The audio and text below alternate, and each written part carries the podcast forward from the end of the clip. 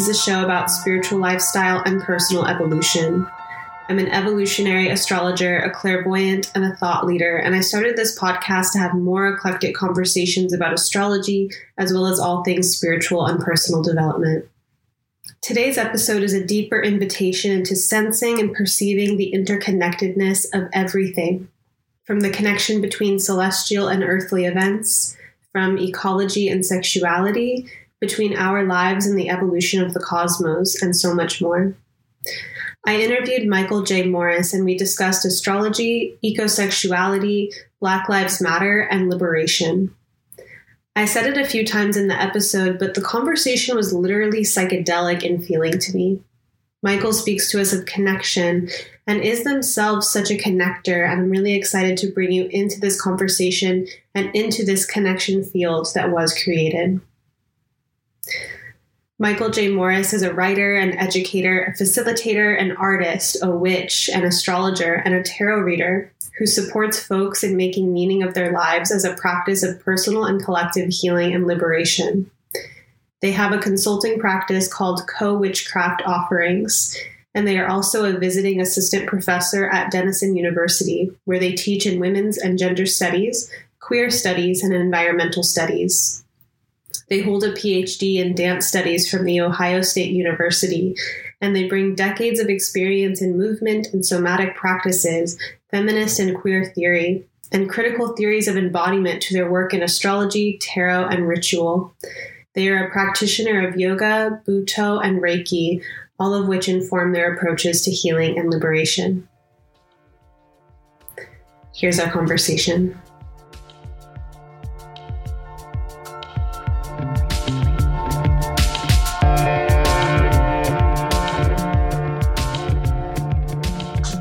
Everyone. I'm here with Michael J. Morris today to have a conversation about astrology and connection and ecosexuality.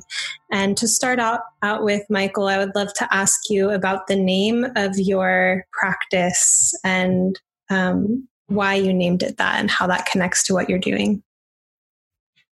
Yeah, thank you so much for having me. I'm so grateful to be in conversation with you. Um, and being in conversation is actually part of why my practice is called what it is. Um, so my consulting practice is called Co Witchcraft Offerings. Um, and I, started offering this work to people publicly um, in January 2019. And as I was preparing to share this work, um, which is specifically doing astrology and tarot readings um, that are situated within ritual meditation practices um, to support people in making meaning of their lives, to support people in personal and collective healing and liberation. And as I was preparing to um, make these offerings available, I was thinking about like what's important to me, what is at the heart of this work, and words that were coming up for me were things like connection and collaboration and communion and cooperation and co creation and also corporeality and continuity and contradictions and contentment and companionship and compassion. And it's a long list. but the thing that a lot of these words, all of these words have in common is this prefix co. And the etymology for the prefix co is with or together. And that's really at the heart of this work for me is um, that as we practice um, with others, with clients, um, but also just within these lineages, within these traditions of astrology and tarot and ritual and witchcraft and magic, that we are um, with others. Um, we are doing the work with um, one another and and cultivating connection that I actually think is uh, the source of really uh, potentially profound healing. Um, yeah, so that's where the that's where the name of the practice comes from. Beautiful. I love that, and it feels like connection is really something that I think we are just so deeply wired to crave and to be nourished by, and that things flow differently when we're in connection. Um, so, at like a philosophical level, like this isolation versus connection is something that I want to talk about with you today. And I think perhaps before getting into that, um, I'd love to hear a little bit more about what brought you onto this path um, with astrology and some other modalities that you're connected with. Yeah, I have I have some I mean I can share about that and my journey and what brought me to this point. Um, I also I don't want to lose this thought of um, the relationship between connection and also isolation that we're living in a moment where um, isolation and separation, by which I mean in, under the conditions of COVID 19, but also the experience of loneliness um, and separation um, are now being recognized as health crises. Um, that there's such a pervasive sense of, of loneliness and aloneness and isolation and separation. And I really think it's the source of so much of our dis-ease is that is various experiences of disconnection um, disconnection from the earth disconnection from ourselves from our bodies from our own complexity disconnection from our desires disconnection from ancestors disconnection from um, potential resources for liberation. Um, and so that's that idea of connection is really woven through all of the work um, and it's going to come up a lot as we're talking. Um, so, how did I get here? What's the story? What's the journey? Um, it's a long story. It's a complicated story. So, and I know there's a lot of other things we want to talk about today. So, I guess the version that I can share today um, is that I was born and raised in a deeply uh, conservative evangelical Christian family in Louisiana. Um, and as I came to some kind of consciousness about my own queerness.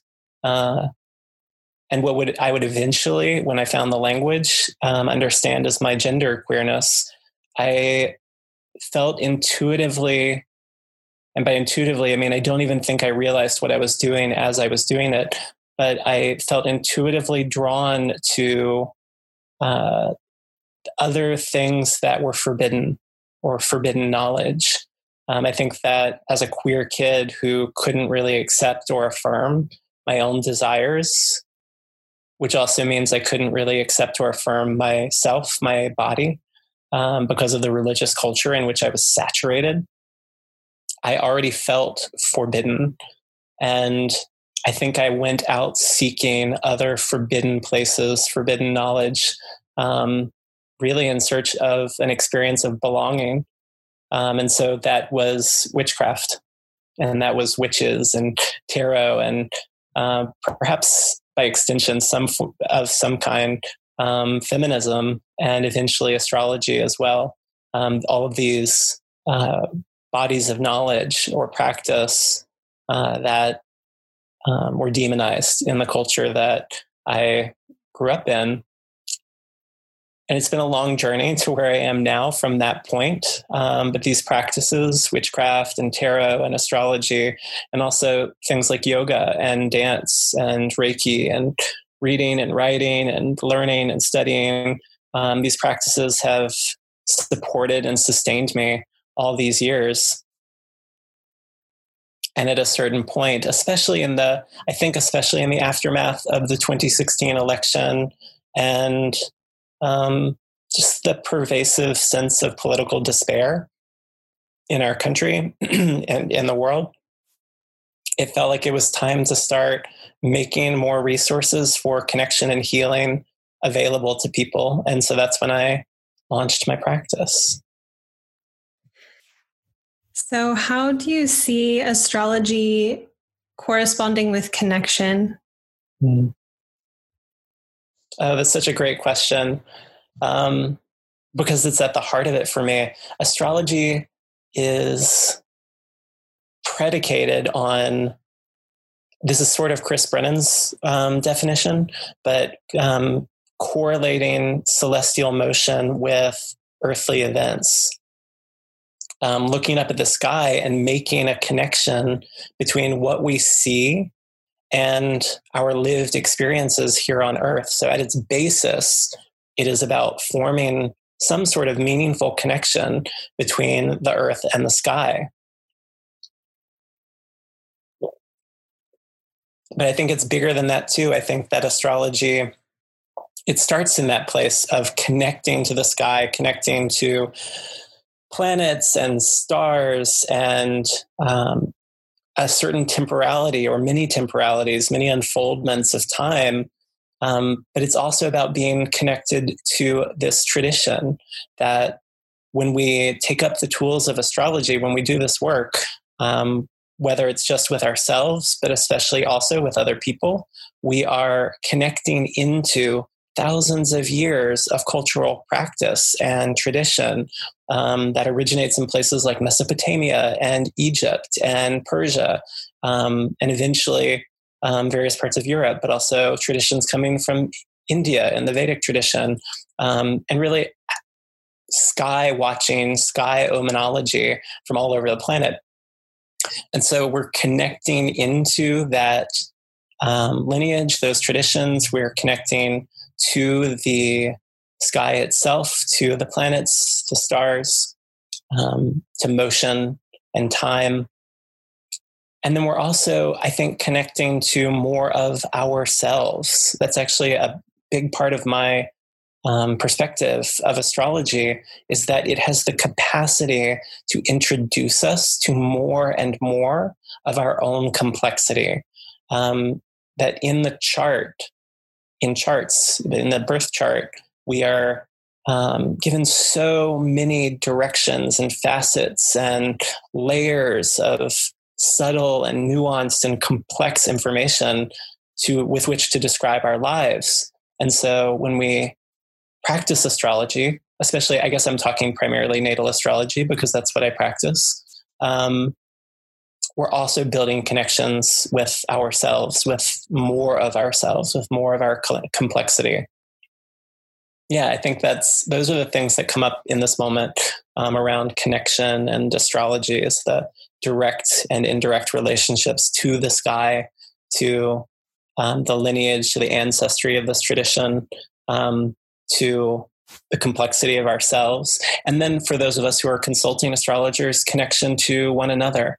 That when we come into the con- consultation space, when we come into a reading, that we are in some kind of relationship of reciprocity or mutuality.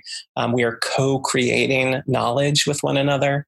Um, because it's never it's never simply i mean some astrologers may practice this way but i think the vast majority of us do not.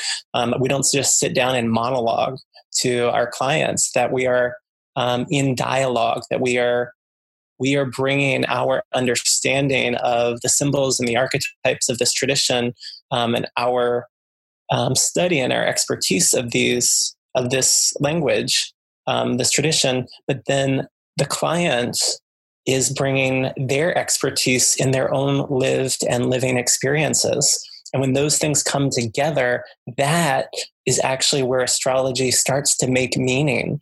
Um, and so there's also that that interpersonal connection that we cultivate. Um, I'm thinking a lot right now as a practice that has the potential to be a, a relationship of feminist care.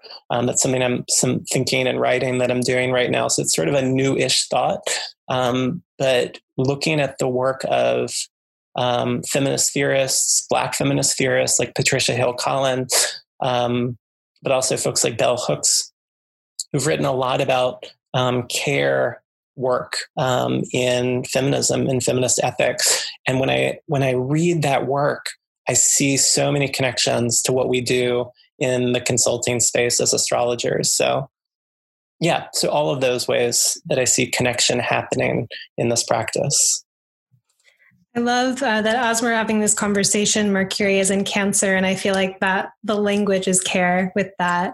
And something that I was also feeling into from your story um, I was feeling like Scorpio for some reason, like feeling, you know, these experiences of transformation. When you are born into a circumstance and you have a shift, and how the experiences that we even have just in our personal life um, expand our depth or our capacity to hold other people's experiences um, to empathize and to understand. And so i think that you know being a practicing astrologer there's all these connections that i feel between my personal experiences and conversations and synchronicities with what's coming up in the lives of my clients.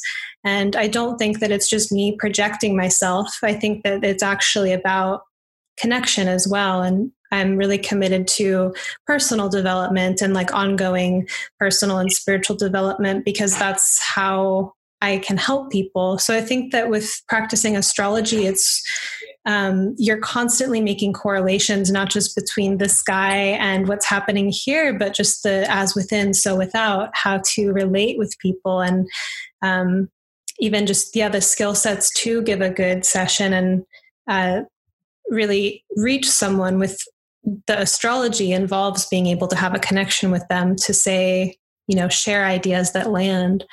Mm-hmm. So it's such a beautiful practice. Um, and I love the way that you speak about it. And um, so you're also a, a writer and a theorist about ecosexuality. And I want to hear about just what that is as an introduction from your perspective um, and how it connects with um, well yeah let's just start with that what it is. Yeah can i say something um, a little bit more to what you were just saying about the correlation of our experiences with others? Please I, yeah. I add into that really quick. Um, yeah I, I love what you're saying that it's that it is about the correlation of of living experiences and celestial motion but it's also the correlation or the connection between what I have lived through and my experiences and what our clients what what they have lived through and what they are living through. Um, and so then correlation becomes a tool or a resource for empathy and for, for compassion.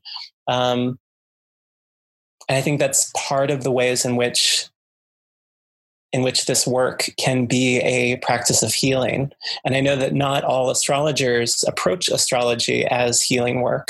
Um, but even in that, just being with someone in their experiences has such an immense capacity um, for care and for healing. Yeah, and there's um, there's something in there about coming to voice and deep listening, that both of those things feel really important.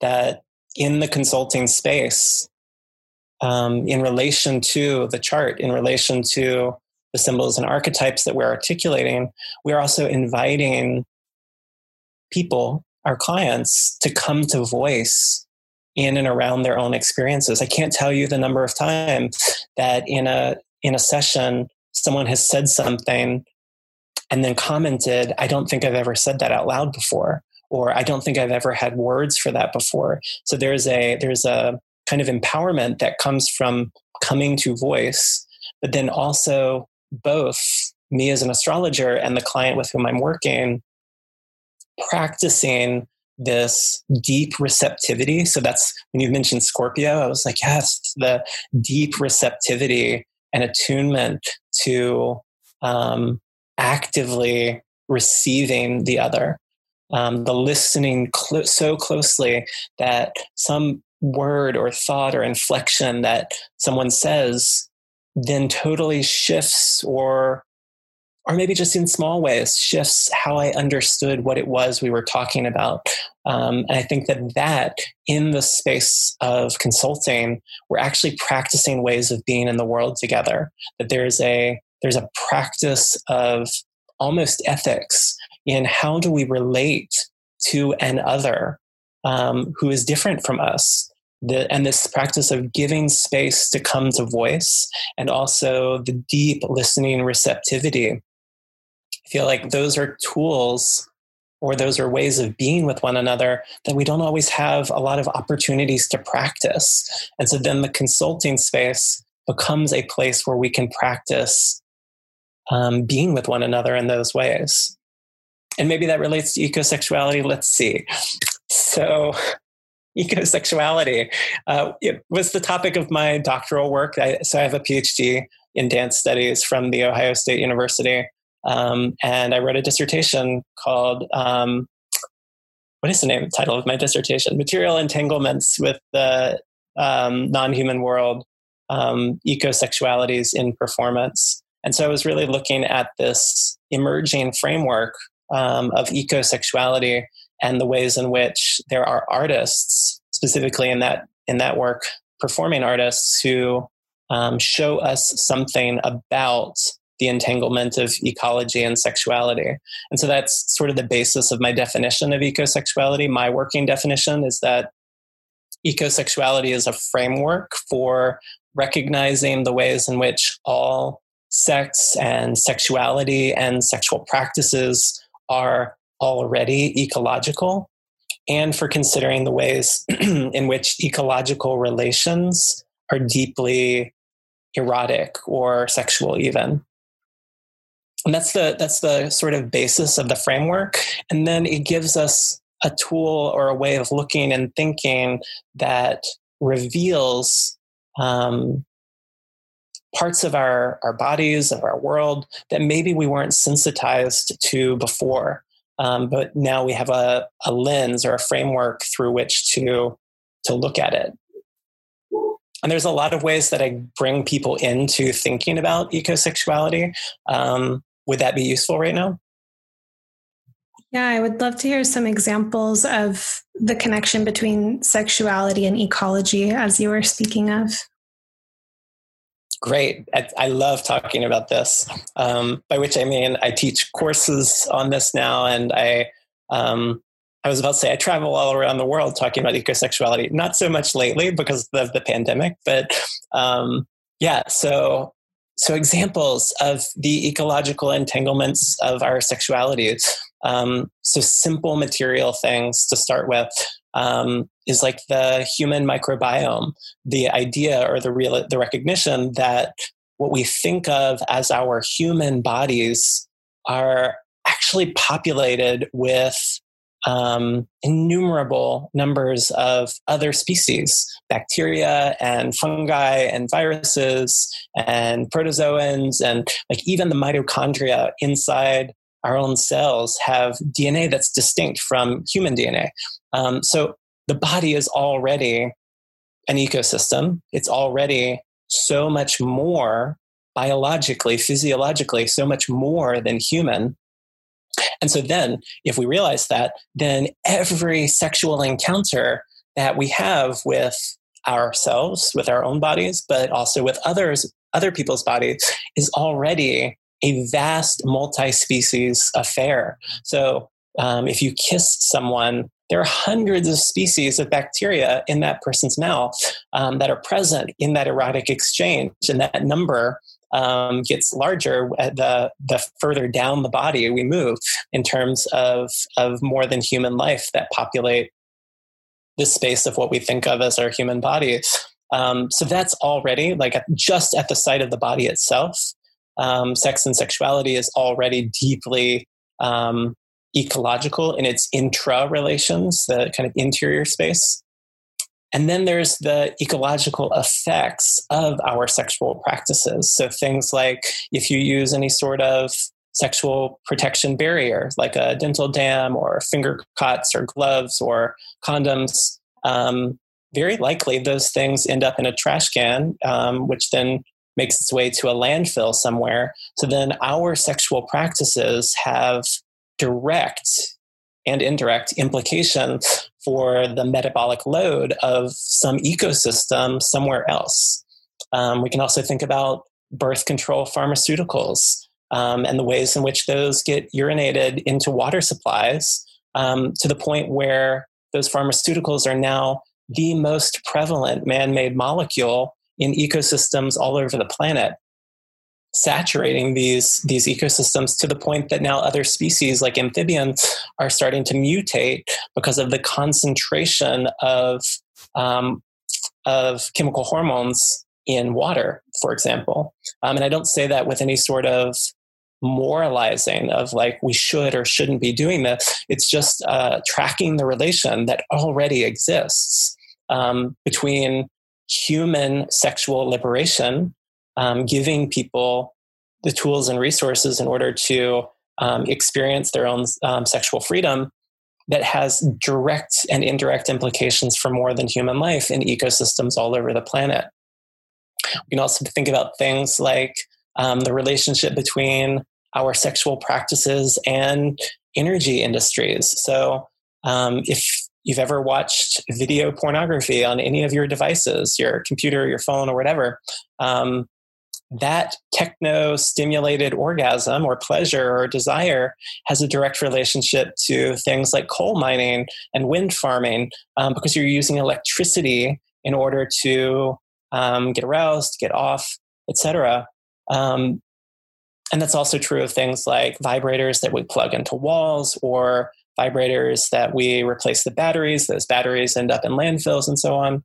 Um, and that's just scratching the surface. That's just like very basic, practical ways in which our sexual practices, um, both intra and interrelationally, were are already deeply ecological. And and I find that a lot of people there's an an initial resistance to thinking about this. So, or sometimes there's like shock, like how have I never thought about this before?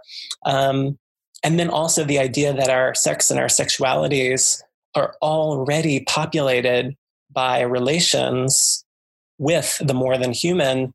Um, there tends to be a resistance, a kind of um, a discomfort or grossed out, or I just don't want to acknowledge that.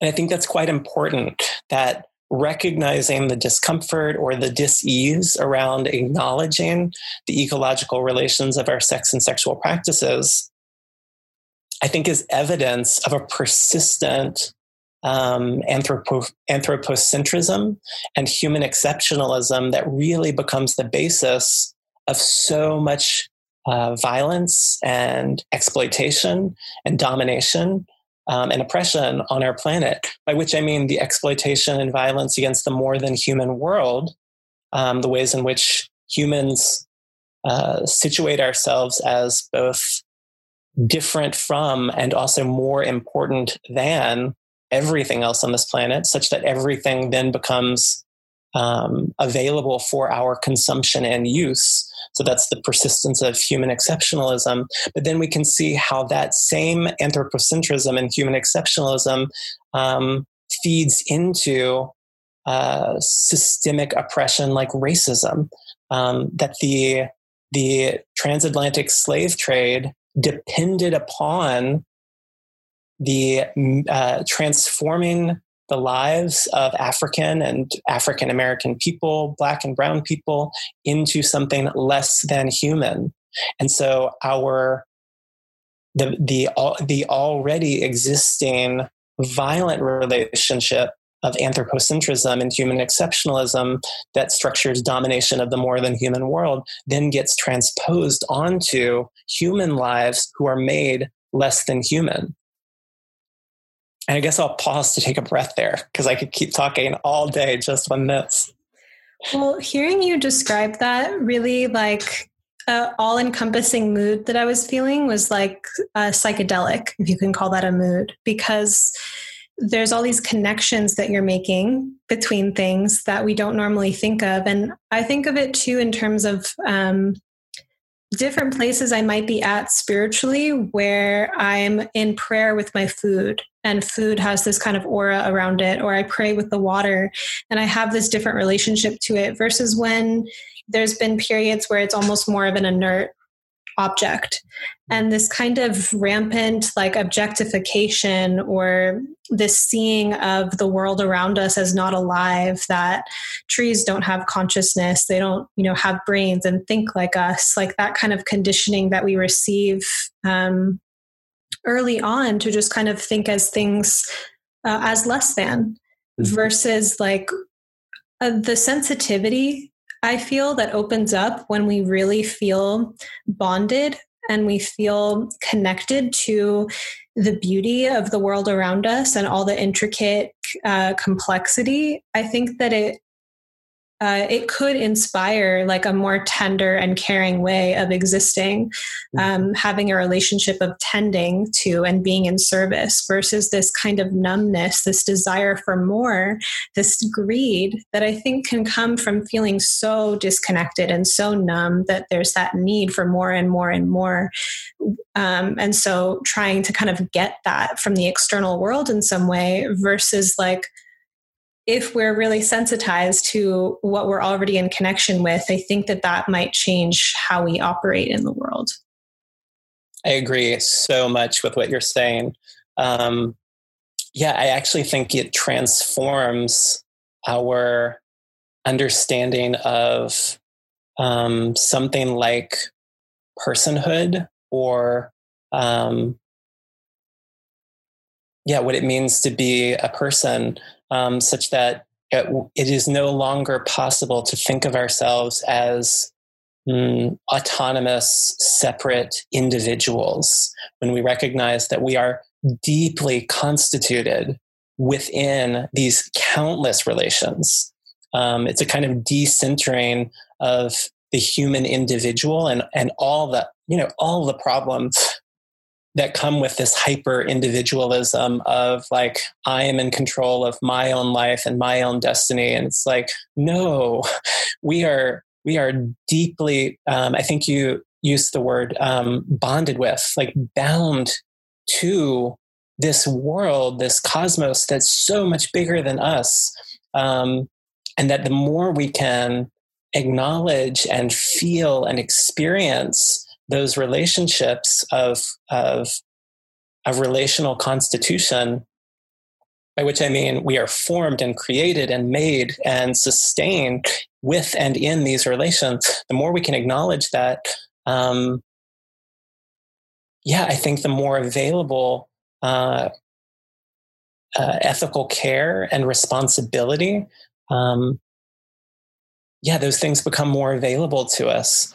Um, and also there's something in there about uh, addressing that those experiences of isolation and loneliness and um, separation and despair what if we allowed more relations to matter and I'm thinking about that in terms of ecosexuality, but also in terms of astrology. What if more relations could be thought of as significant. Like we, uh, Donna Haraway uses this term. Donna Haraway is a feminist biologist. Um, she uses this term. I think it's in the Companion Species Manifesto um, that she introduces the term significant otherness and kind of playing with this idea of significant others. But of course, we tend to think of our significant others as primarily human people in whom with whom we have some sort of romantic or sexual attachment erotic investment. Um, and what if more relations could take on that potential of significant otherness? What if we could have significant relations with the sky with the planets um, which we cultivate in the practice of astrology? What if we could have significant abiding life affirming relationships with the earth, with the water and the fire and the air, like uh, these elements that are sacred uh, to me within uh, my witchcraft traditions. And of course, we're already in those relations. So it's about how do we allow those relations to come to matter to us in more significant ways. And once we do that, or when we're doing that, because I think it's a process, um, do we experience less loneliness, separation, isolation, despair, because we recognize that we were, in fact, never alone. We were never alone. The whole sky and the whole earth has been present with my entire life, your entire life. Um, so then loneliness becomes almost like a lie that we've believed that's rooted so deeply in this insistent individualism. And all of this relates, comes together for me in a word um, kinship.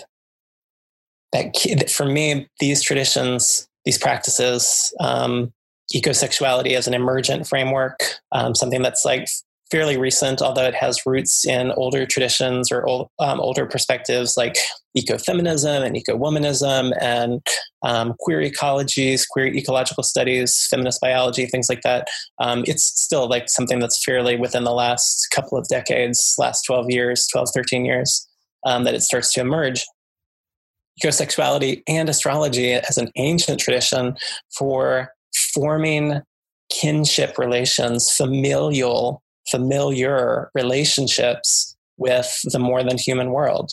Um, and then while you were talking, I also reached for a book because something you were saying was like, oh, this is um, resonating with something else um, of the um, making connections that we don't usually think about. Um, and this is from Angela Davis's Freedom is a Constant Struggle. It's an essay called Feminism and Abolition. And she says, let me find this. She says feminist methodologies impel us to explore connections that are not always apparent, and they drive us to inhabit contradictions and discover what is productive in these contradictions. Feminism insists on methods of thought and action that urge us to think about things together that appear to be separate things like ecology and sexuality or things like the motion of planets and our lives here on earth. Like so think things together that appear to be separate and also to disaggregate things that appear to naturally belong together.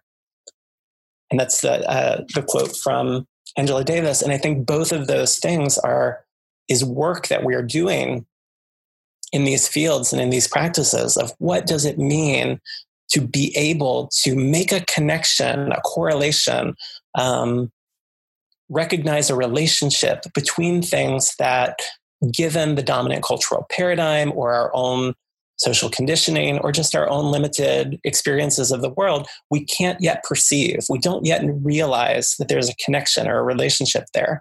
Um, and Angela Davis is among many feminists and especially black feminists who insist that feminism is more than just it's about more than just women. It's about more than just gender in fact that there are ways of thinking and ways of practicing that are feminist. Um, it's a much longer conversation probably than can fit in this episode um, but i just wanted to bring that in because i think it's um, i think it's a really exciting realization that things that we are doing in astrology in these um, adjacent experiences like ecosexuality um, resonate with, have roots within, um, have potential connections to um, established bodies of thought like feminism and Black feminism, especially. We should definitely have you back on the podcast.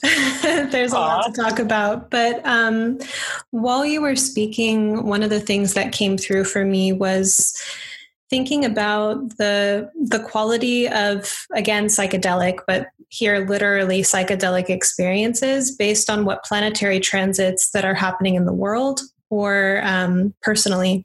And there was some research with Richard Tarnas and Stanislav Grof where they were doing LSD psychotherapy research at Esalen in either the 70s or the 80s, I forget. But they were not using astrology as a method, and they couldn't find a predictive tool for predicting the content of a person's trip. They could give the same dose the same day to two different people, same environment, same setting, but the people would have wildly different experiences. And an astrologer passed through Esalen and suggested to them, like, you should uh, learn about astrology and see what transits these people are having. And so they did all this research basically about different kinds of emotional feeling tones that come through people's psychedelic trips, different patterns based on the planetary alignment. So when you're having a Saturn transit, you can feel kind of like you're being squeezed through a tunnel, like you have those mo- more no exit, kind of like I'm going to die feeling situations. Whereas if you're having like a Uranus transit, you feel liberated, you're having a eureka moment, or you understand suddenly why you've experienced the difficulties in your life that you have. Or Neptune, you feel this like peace and redemption and connection. So even that sense of like, our so the other thought that I was connecting to that was that when we wake up to our connection to the earth, if we're coming from a place of kind of slumber within that, where we're in this disconnected mindset, we might wake up into this glorious, beautiful Garden of Eden kind of situation, or we can wake up into uh, this situation of feeling um, so heartbroken and so devastated. Like we're making contact with um, things that, you know, people, uh, geological features, the water, like this whole like living thriving or not so thriving earth that we have lost connection with. So thinking about this awakening process is actually having like a lot of different emotions attached to it based on maybe even the timing of when the awakening happens. By the way when when i said garden of eden that metaphor i saw like a, a response in your face. And so i was like uh, let me get clear about what i mean by that because i don't know you know what connotations i'm talking about this kind of sense of like being in paradise, but uh, the Garden of Eden can have different connotations. So. Sure. Yeah. And obviously, like because of my upbringing, I have some baggage with that. But really, it's more um, my the my, yes, there was a response to my faith. It's more comes from um, the work of uh, deep ecologists and um, people working around climate collapse, um, insisting that um, the the sort of idyllic, um, pastoral, um, almost romanticized view of the earth um, not only is something that we will never return to, but it also never existed. Like that, there has always been a um, there will be no return to Eden. There was no Eden. Um, is like a, a, kind of rhetoric uh, in in in these um, environmental studies, ecological studies um, work. And it's part of it's part of yeah this big emotional um, content of the awakening is recognizing uh, moving through some kind of disillusionment of what we wanted the earth to be um, and what the earth has been and what we have done with and to the earth um, that there's there's an awakening to quite a lot of suffering um, in that process. And yeah, so that was that was that response of um, how can we hold the experience that um, that the earth was is not will not be um, this idealized um, fantasy, but also perhaps it never was. Um, and again, that's like a whole other big conversation about how these fantasies for um, for a kind of idealized earth um, facilitated the domination and exploitation of the earth. Um, this like Garden of Eden in which humans have authority, for example. So there's a yeah, there that's a bigger conversation. But that was what that yeah. was what my was doing. I'll have to think of that image because uh, yeah, I I like to say what I mean as best as I can. And then you hear more information about an image and it changes things. But um, there was something that I was wondering about, and I'm losing my train of thought. It's a lot going on right now. oh, this is what it was was the sense that it feels like there's a, a crisis in connection, as you were saying, like this loneliness, but I think also the the consequences of the numbing and of the disconnection creates um, a backlog of things to account for when coming back into connection. Uh, same could be said if at an individual personal level we ignore the needs of our bodies and of our souls for like um, years and then suddenly we're faced with the consequences of you know putting ourselves through an experience that was harmful to us and we weren't aware of that. So i think that part of the um, what I have kind of gained from meditating on ecosexuality and um, also just from hearing you talk about it in this last um, moment in time is the sense that there's kind of like a uh, a call to the heart to to engage and be open and to embrace certain things in our experience that um, we could choose to you know close our heart to but that is basically what is perpetuating the violence that we see on the planet. Mm-hmm. i agree. So are there other connections between um, astrology and ecosexuality mm. that are worth or that we should name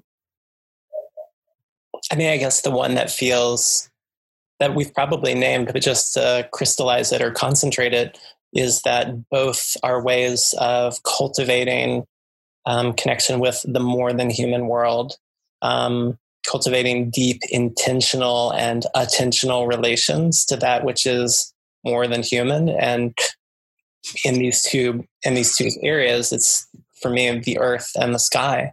Um, it's that allowing more relations to matter that we were talking about. I think it's, um, yeah, both getting more intimate with the earth, getting more intimate with the sky, cultivating kinship and familiarity with the earth and sky. For me, I experience it as a as a shift in temporality in a, a very uh, felt embodied sense of a different way of being in time um, that ecologists, um, geologists, actually, I think is where it came from, um, use this term of deep time, um, which is like millions and billions of years that we can't really fathom at the scale of our human bodies. Like uh, that, we that number, like we can kind of think of the number, but we don't really know that feeling of like what does it feel like to exist for billions of years. And I think that doing the work of astrology and for me, doing the work of ecosexuality has invited me into some version of a felt experience of a deeper sense of time, um, which feels really necessary uh, always. And also right now, like I'm thinking about um, Adrienne Maree Brown writes in Emergent Strategy that when we're faced with a world of so many urgent crises, like the collapse of the climate, like the ongoing violence against Black and Brown people in the United States that we're confronting in a massive way right now, um, the ongoing misogyny and sexism, the various ways that imperialism continues to um, function throughout um, a global economy, and so on. Like all these crises that we're faced um, with that feel so urgent, it can feel like the response, the only response, is also this like fast, urgent um, reaction. And Adrienne Maree Brown writes, and we forget that it's it was urgency thinking that brought us to these points of crisis and perhaps the solutions, or I can't remember her exact wording. I think it's solution, but it might be like the resources are in the deep, slow, intentional work. And that's part of what I experience when I am doing astrology, when I'm when I'm um, becoming more intimate with with the earth beneath and the sky above. That is this slowing down which doesn't, I want to be really clear, does not mean we don't do anything. Um, it actually propels me into a longer sense of the work of responding to crisis, of addressing injustice, of working towards more justice and liberation. Um, and letting go of the need to see the results in order to do the action like that's something that astrology teaches us so well is that each of our lives begin at, at a point within um, many cycles of time many planetary cycles some of which we will see um, many times like lunar orbits or solar cycles for example um, some of which we'll see a few of like the saturn cycles um, and then we get to Uranus and Neptune and Pluto. And um, very few of us, probably most of us, will not see full cycles of these planets.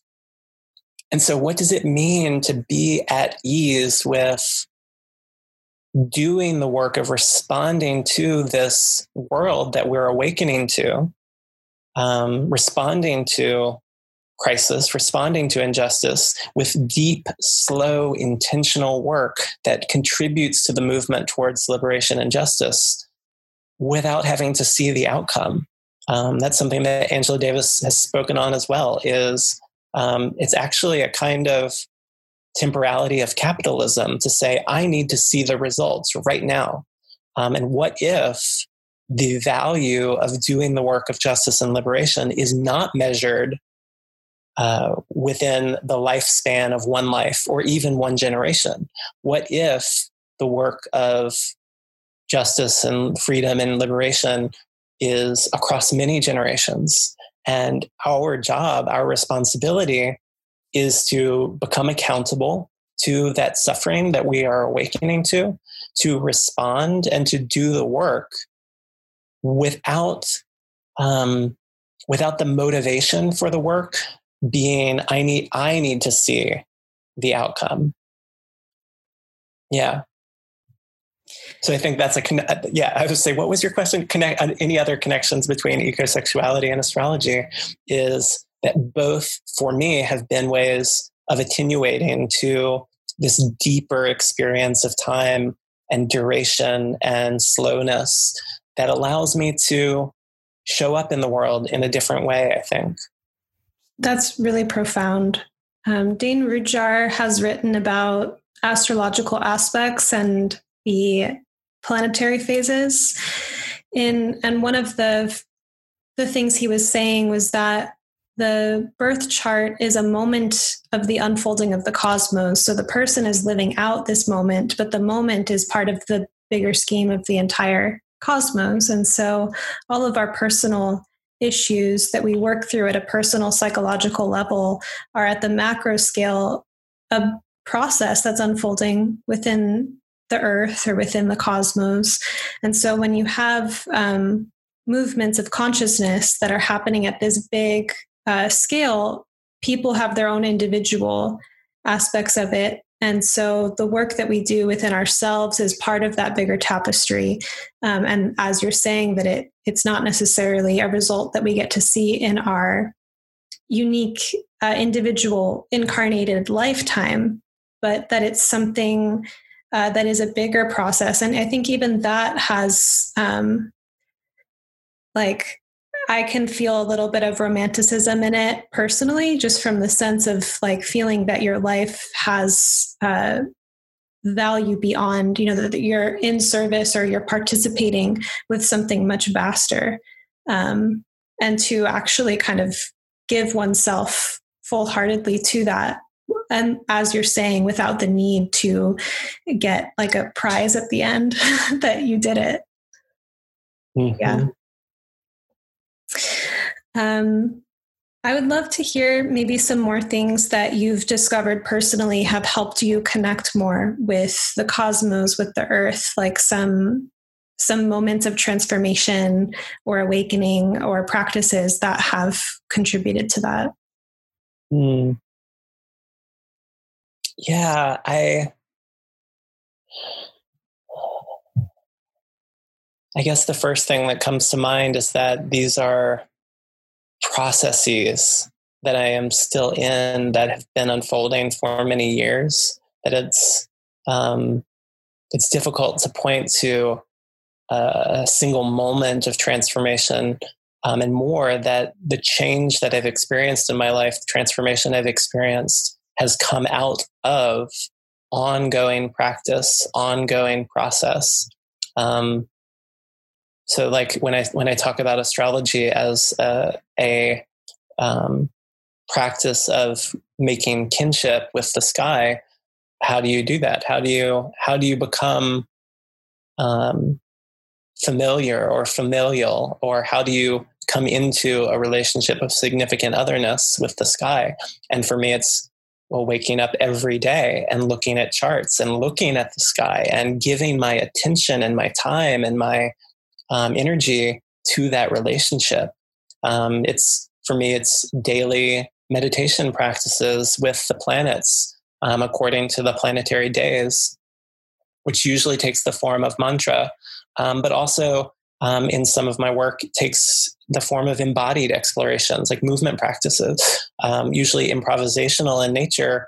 Um, but what does it mean to embody Venus on Friday, for example? And what does it feel like to embody the moon, the lunar on Monday? And can I connect to the assertive, activating parts of myself in movement uh, connecting to Mars on Tuesday and so on.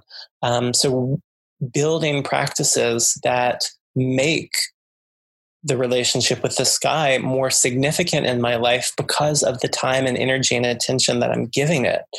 And similarly, the relating to the earth, um, which takes lots of different forms in my life, I guess. Um, but the most, the one that feels the most pronounced is that for me, the the framework around all of this is uh, by all of this, I guess I mean ecosexuality and astrology and the other things I do, like tarot and um, Reiki and other healing modalities. It's kind of all around uh, witchcraft. Witchcraft becomes almost like a, a carrier bag for all of it. Um, and also, witchcraft has been um, an abiding practice in my life throughout all of these developments as I came into consciousness around ecosexuality, as I um, became serious in my devotion to studying astrology. Um, and so for me, witchcraft every day involves some form of directed, intentional, even ritualized relationship with the more than human, with the elements of air and fire and water and earth um, not as symbols, not as ideas, but as material relations within my own body and within the world around me. So that whenever I'm cultivating a devotional relationship with the air, um, I'm connecting, I'm making sacred that my breath, that which animates me, also animates all life on this earth. So that by tuning into that, I am allowing that relation. to the air is not a, an element like an object, air is an element that's a relation. And so is fire, the heat within my own body, um, the spark of metabolism within every cell is the is ignited by the light of the sun like it's this complex thermodynamic process that unfolds through the light of this life giving star um, unfolding through many lives, making its way to sustain my life and the warmth and the heat that I can feel emanating off of my body, even as I say these things. And the water as a relation that flows in and out, connecting me to the land where I live, that um, like I think often water is maybe an easy one to think about in terms of kinship because we use this language of being related by blood to people. And I often think about being related by water, that I am connected. The water that flows along the land in Ohio where I live is within my body. I am related materially by water. It is a material relationship um, and same with the earth, the minerals of my bones, which is like the bedrock of my body, but also the bedrock of the planet. Um, that those minerals are shared. It is a relation um, that I practice making significant to myself in ritual, in magical work, in meditation, in movement practices. And then also just going outside. Um, and I don't want to romanticize being outside as somehow more natural than being inside. Um, I think that's a false dichotomy, but um, part of what going outside invites me to do is pay attention to more that is more than human and outside of my control like within my space within my home space which i love my home space but it's you know it's highly curated. I'm surrounded by um, art and books and fabrics that i love that i brought into this space. And when i go into the outdoors i'm moving into a more complex and unpredictable world. Um, and in the outdoors it's often as simple as and this is actually maybe not simple um, slowing down paying attention and listening. And by listening, I don't just mean orally, I mean um, a kind of whole bodied listening to the world around me. Um, how do we allow more relations to come to matter? Um, by giving them our attention. Which also, I mean, I can't say that out loud, make it, allowing more relations to matter um, without recognizing that we're in a moment of extreme uprising around the mattering of black lives and making black lives matter. Um, and how do we how do we make black lives matter? Because right because right now in the united states but also probably in many ways globally black lives do not yet matter. Black lives have been made disposable expendable repeatedly. Um, so how do we uh, make a world in which black lives matter I think it's by directing our attention, our all of these things we've been talking about in terms of correlation and connection and empathy and compassion, directing those attentional resources repeatedly to the lives of Black people, um, to the work of Black people, to the contributions to our, that make our world even possible and also better. Um, and so I'm talking about these ecological relations, but I think there's a, a really um, prescient correlation to the movement that we're seeing take place in the United States right now.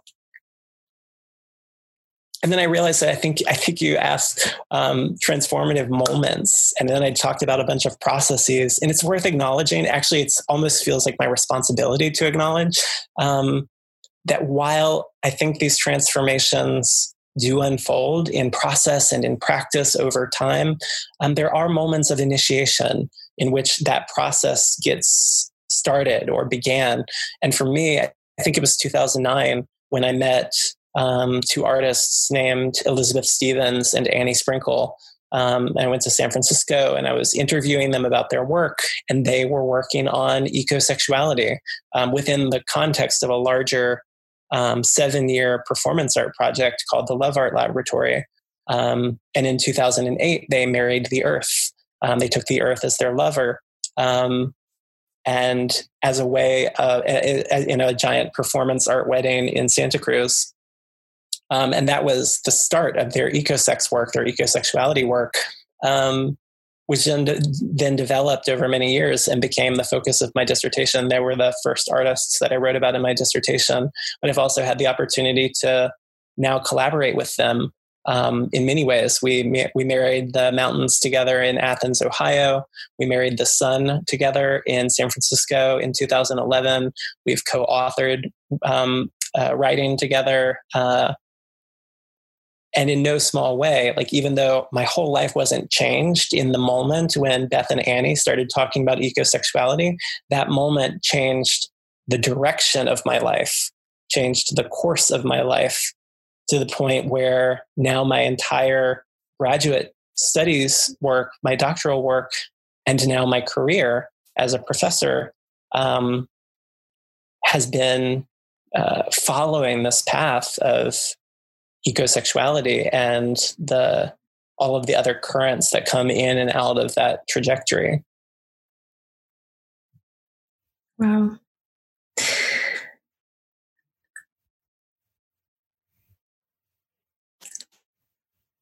I'm just like super moved listening to that. Hmm. It's, you know, it's interesting too, like we had a phone conversation yesterday just to like i like to talk with people before the interview um, oftentimes and um, you had mentioned something about um, is it do you mind me like retelling I think anything I said yesterday is fine to be honest. I don't know what you're about to say. I'm on the edge of my seat, but whatever I said yesterday, yeah, you can share it. It was just that you said that you went to the ecosexuality event kind of you didn't think that ecosexuality is what you were looking for and you were right. feeling like you know this isn't uh, you were like feeling like frustrated like that wasn't what you wanted and then you had a, a mindset shift where you're like what if this is the key? Yeah. Um, i forget the phrasing that you used. Yeah i had gone to i'd gone to san francisco to interview beth and annie about love and art that they were in this seven year love art lab project and i was really I wanted to understand how art could be a practice of love and how love could be embodied in our art. And all they would talk about was ecosexuality. And I, yeah, I was confused. I was frustrated. It's like I wanted I wanted the answers to be different. And then there was a moment where I considered after the first day, because I was there for a couple of days interviewing them. At the end of the first day, I went back to where I was staying and I gave myself some space and thought, what if the these are actually the answers to my questions? Like I'm asking questions about art and love, and the answers I'm getting are about ecosexuality. What if ecosexuality is the answer to the questions that I'm asking? Um, yeah, and that was that shift for me that you're describing. Well, I went on to have a whole experience yesterday because of you sharing that story, which I feel like is evidence of like the nature of connection. But um, I had a group call last night and I was starting to entertain feelings of like, maybe I should quit this group. Like, I don't know. And I'm like, where is this resistance coming from? Like, is it my truth wanting to like be free or is there something that i'm resisting you know i was confused and i thought about like our conversation popped into my mind i was like what if i treat this like it is the key and I went on to do the homework for the group that I hadn't done yet. And as I'm reading the book chapters, it was literally talking about like everything that was happening in my life. Like I hadn't done the homework yet, and my life had already been doing the homework for me in my experience. So I'm reading the chapters and I'm like having a nearly psychedelic experience reading them. But it talks about this woman who's the author saying that someone came to her workshop and was feeling like she just kept pressing her for questions like you know i want this i want this and that what the person was asking for was actually what the workshop was giving but the person couldn't see it because they were so you know so that like vignette was there. But it also in the book was talking about what if everyone you meet is offering you a gift and all you have to do is be open to receive it. And it was just mind blowing to me that because of our conversation and because of the way that your words popped up in my brain at that moment when I was trying to make a decision, uh, I had a much different experience. Um, and so I think that there's a way, like we're in Gemini season as well. And I think that like the word can be super alchemical.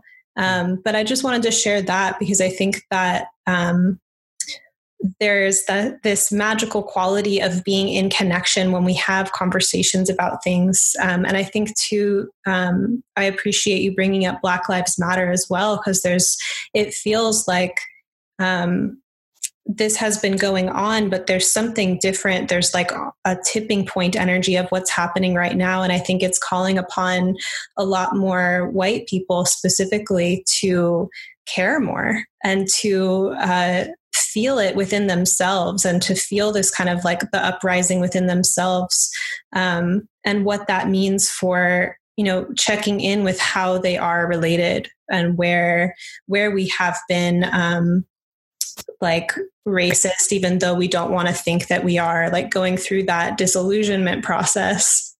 Right. And um, actually studying and like learning about anti-racism and starting to do that repair work within ourselves um, so that we can create in the world in a much different way instead of business as usual. Mm-hmm. Agreed. Um, this has been such a wonderful conversation. I really appreciate your ideas and the way that you see things and the connections that you make and the connections that you make that are now like uh, creating this whole other web of connections through this podcast. Um, what are some ways that people can find and work with you and any action steps that you would recommend at this moment in time? Hmm.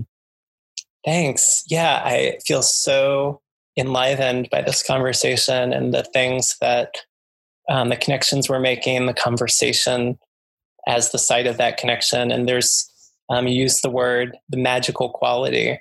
And I think, in a sense, this is magic. There's a, and I think this about um, consultations as well. Like there's a way in which every consultation, and in a, and maybe in an even broader sense, every conversation could be an act of magic, um, a spell in a sense um, in that they make more things possible. The things that we said yesterday on the phone made something possible in a different way later in the day. The things we're saying now may make something possible in the days ahead that were, wasn't possible for me, for you, for whoever is whomever is listening to this. Um, and so there is that you use the word the alchemical possibility of the word and I think it's the things we say have the ability to make um, shape shape what becomes more or less possible, um, which is why I think it's so crucial um, for us to, as astrologers, to think about what we are saying and how we are saying it in the consultation space, and also inviting the voice of our clients to be in that co-creative space. So how can people how you ask me how can people work with me find me? Um, the best place is my website which is michaeljmorris.co um, that's where people can book consultations with me um, and there's a lot of writing about my practice and how I approach these these practice these traditions, these practices. Um, people can follow me on Instagram at co witchcraft offerings, and at least for now, I've been posting for almost a year now.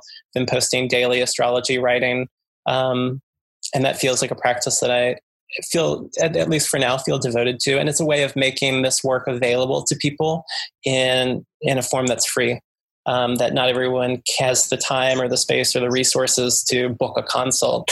Um, but astrology sh- should, I guess I'm going to say that, should be available as a resource to more people um, as a way of making meaning of our lives. Um, and so I post that on Instagram every day right now. Um, and then I'm on Twitter at Morris Michael J. Uh, but in terms of actions, I mean, I'm always booking consults, uh, consultations if that's work that folks want to do. Um, I would love to work with people. Um, I work on a sliding scale in recognition of income inequality in order to make this work more available to more people. And I offer, I also offer free sessions or sessions free of charge for um, people of color, Indigenous, and First Nations people um, as an act of reparation. Um, and that all of the all of the free sessions for June 2020 are already booked or full, um, but I have a waiting list for July started. So that's if people want to work with me. But I actually I would love to work with people if that would be useful for them. Um, the thing that the work that I want us to be doing or that I want to promote or ask, encourage people to do is the work of justice and liberation. And that, as you said, there's this tipping point energy right now. It feels like we're living within a profound moment of possibility um, with a large scale activation and awakening to some systemic oppression and uh, concentrated violence against black and brown people in the United States. Um, and this moment, like you were saying with Rudhyar, this moment is part of a larger movement. Um, and now is, I think, I think now is the time to find our places within the movement toward liberation. Um, I'm thinking a lot about Fannie Lou Hamer said, nobody's free until everybody's free. Um, and Angela Davis, in that text I was referencing earlier, teaches us that freedom is a constant struggle, which is actually a quote from a song that was sung in the Black Freedom Movement in the 19th or in the 20th century. And so, what I want to promote for folks, especially um, other white folks, is to radicalize ourselves um, and to get to work struggling for the freedom of those who are most oppressed. And that can take so many forms. Um, movement is made of many currents. And find yours, find ours, protest, educate ourselves, make art and magic and policy, make demands on our public officials, vote, look around our own lives and the work we're doing and ask, what can I be doing differently in order to address the systemic racism, inequality, and inequity in this country? That whatever you're doing, whether you're a university professor or an astrologer or wherever else you do your work, what could be done differently in order to create more possibility for justice and liberation because what we've been doing all of us in our own ways. What we've been doing hasn't been working. So it's time to ask what could i be doing differently with the understanding that we must do something differently? And then maybe the thing i want to emphasize the most and you already mentioned it is educating ourselves studying learning. Um, I think that's one of I think that's the responsibility of anti-racist work um, is to recognize that especially we white people um, it isn't a question of whether you are or are not racist. Like, get over it, get past it. We are mm-hmm. part of a, yeah, we are part of a racist system from which we benefit whether or not we wanted to. And that benefit we call privilege, and that privilege depends upon the oppression of Black and Brown people. So we are part of the problem, which means it's our responsibility to generate solutions and one way we can do that is by centering the voices of Black and Brown people in our lives and learning from the labor that's already been done. So, my recommendations I'm not going to give a full reading list here because I've been doing that on the social medias and things, but read Black feminist writers like Angela Davis, Audre Lorde, Bell Hooks, Patricia Hill Collins, Kimberlé Crenshaw, Adrienne Maree Brown, Alexis Pauline Gumbs, Keeanga-Yamahtta Taylor. These are my starting points. You might find other starting points. Those are great places to start. Um, learn about restorative justice and transformative justice and community accountability models that function as already function as alternatives to police and prison. That's something that's coming up a lot right now is like, okay, well, abolish prisons, abolish the police. What are we going to do instead? In fact, people have already been doing the work of developing models for other ways of being in collectivity and community together. So if those words are new, if you're listening to this and those words are new to you restorative justice, transformative justice, community accountability it's time to do some work. It's time to do some research and educate ourselves on those things.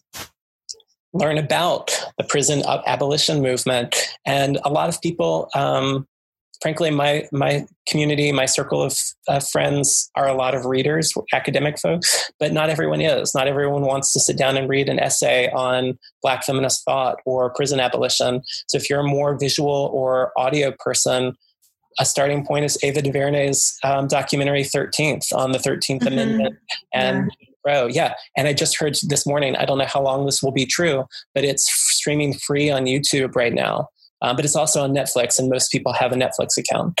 Um, but and along with 13th, I highly recommend the documentary Major about the life and work of a Black transgender activist and elder, Miss Major Griffin Gracy, um, which was directed by Annalise Ophelian. Um, because in fact, the lives of Black transgender people are the most targeted, um, the most um, violated in our country. Um, and we can learn quite a lot about the whole how the whole system of oppression functions by studying and understanding and listening to the lives and, and experiences of those who occupied those most um, oppressed positions, those who live at the intersection of multiple um, axes of oppression. And so that's just some some suggestions, especially if we're just beginning to wake up to the lived experiences of black and brown people in this country. It's really time for us as white folks to educate ourselves and alongside or even more than booking a consult with me. That's what I want to promote for folks. Thank you so much for those resources. If you need more, contact me. I, I, have many resources. But then, actually, something I said on another podcast, on the Homebody podcast, um, that should be coming out uh, on June 4th to Smart, um, is in addition to looking, if you need more resources, look at who these people are citing. So, like, if you read a book by Angela Davis, who is Angela Davis citing? Who is she talking about? There, you already have your next book. If you are reading something by Bell Hooks, who is she referencing? Great, go read that person. So, in fact, Black feminists have already done the labor of laying out entire curriculums of self education if we follow the pathways and the trajectories that they've already laid out for us. That's a great point. Yeah. It's like you find one resource and then you can track it to the whole web, exactly. the whole ecology. Exactly. All the connections are already there. Thank you so much for uh, joining me on the podcast. This has been wonderful. Thanks for having me. I really appreciate it.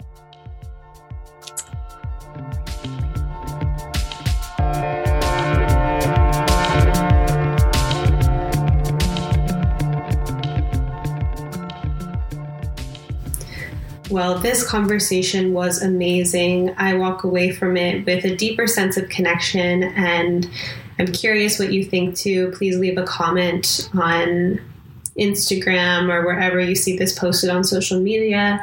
Tag us, let us know what you think of the episode. Michael brings in a really great point too about the the timing of how things progress in this reality and how we can both have a sense of urgency, but also really look into how can we create lasting, grounded change. And knowing that we are a part of these massive cycles that are bigger than us, and that we have some devotional responsibility to participate in collective liberation, regardless of whether or not um, we get to see the results of our efforts, but we still are here to participate in that storyline. And we are at this transformational moment, this tipping point. I think that what I'm seeing is a lot of people waking up to a greater level of responsibility for increasing the levels of justice on the planet and discovering within themselves how they have been complicit within a systemically racist world. I think there's a huge level of grief and anxiety rippling through the country, if not the world. Um, a disillusionment for many of like, what does it mean to be in America? What is this country? And this isn't even new information, but I think that there's a new level of it penetrating people's hearts and penetrating people's psychological defenses that normally keep out this information or normally numb us to this information. So there's um, there's something big happening, and may we be affected by it. May we be influenced by it, and we, may we be in this for the long haul. Um, these oppressive systems were not created overnight; they have hundreds of years, and while there may be an accelerated uh, evolution happening right now, there's also uh, the knowing that it takes time to deconstruct how these things live inside of us and takes time to discover new ways of being. And still, as Michael said, that doesn't mean that we don't have to do anything right now, that there are still actions that we can take um, to be in the moment to create some positive shift in what's happening in the collective right now. So I'm wishing all of you so well, and may you be infinitely supported and guided, and feel tuned into your inner guidance about what role you have to play in this massive moment in history.